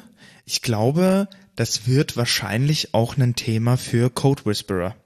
Das kann auch sein, ja. Ja, ich glaube, das ist, das ist so ein Kandidat, wo sie wahrscheinlich sagen, ey, die haben gute Autocompletion Support oder irgendwie Prompt bei, wenn ich irgendwas eingebe. Vielleicht verwenden die das dann für Code Whisperer, das könnte ich mir gut vorstellen. Also ich glaube, alles, was in die Verbesserung der Developer Experience auf der AWS geht, ist gut investiert. Deswegen bin ich da jetzt auch gar nicht mal so mega kritisch, aber ich finde es halt einfach auch ein bisschen ein Arschloch-Move hier, irgendwie die Technologie. Ja, das dann einfach wieder einzustellen und einzustellen so. Einzustellen ja. und wegzukaufen, ist, ist schwierig. Ich glaube, es ist auch schwierig für die Menschen, die dieses Startup irgendwie großgezogen haben. Ich gönne ihnen aber jetzt die großen Exit-Millionen. Wahrscheinlich sitzen sie in der Zwischenzeit schon auf der Karibik und äh, nutzen äh, Google Chrome mit Bing AI. denn äh, super Überleitung. Denn man kann das jetzt tun oder man wird es tun können. Microsoft hat es angekündigt. Was heißt es? Also es gab ja gewisse Funktionen von Bing AI, aka ChatGPT, also OpenAI, die sich äh, direkt in den Browser integrieren. Also sowas wie macht man eine Zusammenfassung von dieser Seite oder übersetzt mir diese Seite in eine andere Sprache oder beantworte mir eine, eine Frage zu dieser Seite. Und es geht natürlich nur, wenn man es hart in den Browser integriert. Und ähm, das ging bisher nur mit dem Edge. Und das wird jetzt auch mit Google Chrome gehen. Also du und ich, wir können dann Bing, wenn wir da einen Account haben und uns einloggen, entsprechend mit AI-Features im Chrome-Browser nutzen. Mega. Müssen wir aber dann immer diesen ähm, den, den ersten Prompt, wenn wir es quasi öffnen, wegklicken, wo dann steht, willst du nicht vielleicht doch Edge benutzen? Nein, möchte ich nicht. Ne, möchtest du wahrscheinlich nicht, ja. Ähm, ich hatte heute tatsächlich, also neues Thema, ich hatte heute tatsächlich zum ersten Mal in einem meiner Slacks, das war der Camunda University Slack, das neue Layout gesehen. Uhu, und? Ja, also äh, schwierig tatsächlich. Also es ist einfach ungewohnt. Es sieht ganz anders ja. aus. Es hat andere, hat eine andere User-Story, aber man gewöhnt sich schon dran. Ich war jetzt nicht irgendwie vom Kopf gestoßen oder so. Aber was ich eigentlich erzählen wollte, es gibt die News, dass Slack gerade ein AI-Tool testet, testet, mit dem ich mir zusammenfassen kann, was ich verpasst habe in einem Channel. Uh. Das fand ich relativ gut. Also der Use Case ist der, du kommst aus dem Urlaub oder du bist einfach ein Manager, der in unglaublich vielen Slack-Channels immer so ein bisschen was wissen muss und dann liefert dir diese AI eine Zusammenfassung. Also extrahiert ja, cool. To-Dos, extrahiert Meinungen, beinhaltet auch die Relationen der Benutzer und wer hat was gesagt irgendwie bei sich. Und das finde ich tatsächlich mal ein sehr angenehmer Use Case für, also ich bin mir ziemlich sicher, dass es unter der Haube OpenAI ist. Was, was wird's sonst sein? Aber ich finde es sehr spannend und ich freue mich da auch ein bisschen drauf. Ja, cool. Kann mir aber natürlich auch wieder vorstellen, dass es dann hinter der Paywall landen wird. Ja. Ich meine, die wollen auch irgendwie Geld verdienen. Müssen auch irgendwie Geld verdienen. Das ist schon richtig. Ähm, diese News lassen wir mal weg und vielleicht noch eine kleine äh, Hardware-Geschichte hinten dran, die ich mega spannend fand. Ähm, Logitech hat eine neue Webcam rausgebracht, die sich Logitech Reach nennt. Und die Idee ist gar nicht, dass die Webcam jetzt besonders toll ist, sondern der Ständer, auf der die drauf ist. Okay. Und zwar stellt euch so vor, das ist wie eine, ähm, eine äh, eine Kamera, die ähnlich so wie wir jetzt gerade den Podcast aufnehmen, an so einem zweigelenkigen ähm, in, sich in alle Breitengrade bewegenden Stativ hängt. Und damit kannst du die Ausrichtung der Kamera halt total an deinen Use Case anpassen. Also was jetzt hier antizipiert wird in der Werbung ist zum Beispiel, klar, dein Gesicht, aber vielleicht auch ähm, ein Schriftstück, das du gerade, wo du eine, gerade eine Skizze machst oder ein Dokument, das gerade ausgedruckt vor dir liegt oder du möchtest einen Stream machen und irgendwie erzählen, wie du halt auf der Couch sitzt und irgendwie ein YouTube-Video machst. Also es hat dann sozusagen eine komplette Mischung aus diesem, es ist eine Webcam, die du halt nutzen kannst für eine klassische Video-Telefonie-Geschichte hin zu einem Content Creation, wo du vielleicht auch mal irgendwie klassisches YouTube-Video Unboxing von irgendeinem Tech-Device, nimmst halt die Kamera, einmal rumdrehen und kannst dann irgendwie das Gadget zeigen, das du gerade auspackst. Ich finde das mega, ja. mega spannend. Und ich kann mir tatsächlich vorstellen, dass ich sowas nutzen würde. Also hier meine Logitech-Kamera, ich nutze sie gar nicht, eben weil sie halt immer nur eine statische Perspektive hat. Aber wenn ich die jetzt zum Beispiel mal für ein TikTok-Video auf mein Klavier richten könnte, um dann mal schnell was aufzunehmen oder mal irgendwie ein kurzes Instagram, eine kurze Instagram-Story machen kann mit irgendeinem Gadget, das ich mir gekauft habe, fände ich super. Ja, ist eigentlich schon ganz cool. Äh, finde ich sehr spannend, äh, fand ich ganz cool. Schaut euch mal an, wenn ihr euch für Innovation im Bereich Webcams äh, interessiert. Ich kann auch einfach sagen, dass das hier der, der dass das dann der No-Code der Woche war. Ja, genau, weil ich habe keinen No-Code der Woche. genau, ich auch nicht. Dafür aber einen äh, Code der Woche tatsächlich.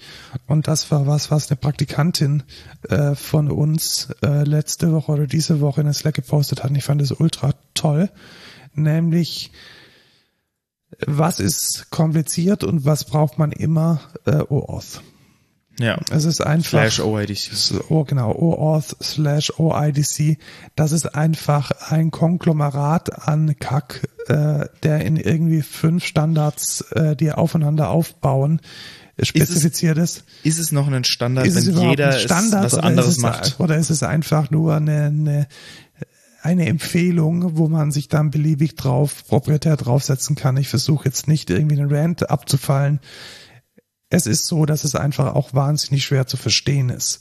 Also wenn man, wenn man verstehen möchte, wer wann was, welchen Request und welches Token und dann ist es doch kein Token und dann ist es erstmal nur ein Code und dann ist es signiert und dann muss man die Signatur überprüfen und dann ist ein Claim drin und es ist einfach ein, ein riesiges, komplexes Ding, das auch immer wieder anders funktioniert. Und dafür gibt es jetzt ein richtig, richtig gutes, eine richtig gute Webseite, die nennt sich einfach oauth.com da hat wohl jemand tief in die Tasche gegriffen. Dieser jemand ist Okta. Es ist gesponsert vom Dienstleister in diesem Bereich. Und das ist eine richtig gute, nicht nur Anleitung, sondern tatsächlich auch eine, äh, so ein Playground, wo man dann mal diese ganzen Flows ausprobieren kann. Cool. Also du kriegst dann wirklich so, das ist jetzt mal Authorization Code, dann registriere ich einen Client, dann registrierst, registrierst du den, kriegst eine Client-ID und dann kannst du dir mit der Client-ID deinen Token abholen, dann kannst du das Token verifizieren und dann kriegst du irgendwie die Curl-Requests, die du direkt ausführen kannst und dann kannst du das alles so nachvollziehen und das alles ohne irgendwie jetzt einen Okta Devil Account oder ein AAD Klammer auf, der den Standard sowieso nicht unterstützt, Klammer zu, äh, aus dem Boden stampfen zu müssen. Das finde ich super. Ja. Also wirklich, wenn ihr äh, das vielleicht auch an der Uni lernt oder beim Implementieren äh, da immer irgendwie an eure Wissensgrenzen stößt, dann ist das ein, eine richtig coole Webseite, die es euch zum einen erklärt und zum anderen auch praktisch äh, ausprobierbar macht. Ja, sehr cool. Gut, der No-Code der Woche, den haben wir jetzt gleich. Ähm, dann nehmen wir einfach das Reach. Ja, genau. Also wenn ihr No-Code der Woche wollt, dann. Sonst nehmt, baut ein Keyboard und äh, werdet arm und äh, verrückt dabei. Genau. Verrückte Menschen kann man immer gebrauchen. Wenn ihr bei uns arbeiten wollt, ich mache mal noch eine Kapitelmarke, wenn ihr bei uns arbeiten wollt, dann äh, schaut vorbei auf karriere.excentra.de. Wir stellen gerade wieder ein Frontend, Backend, Fullstack. UX Design. Wenn ihr mit uns in Kontakt treten wollt, schickt uns eine Mail an codeculture.excentra.de. Äh, folgt uns auf Twitter, bald auch auf Mastodon, wenn wir es mal auf die Reihe kriegen. CodeCulturePod, at CodeCulturePod. Tschüss, Lukas. Ciao, Markus.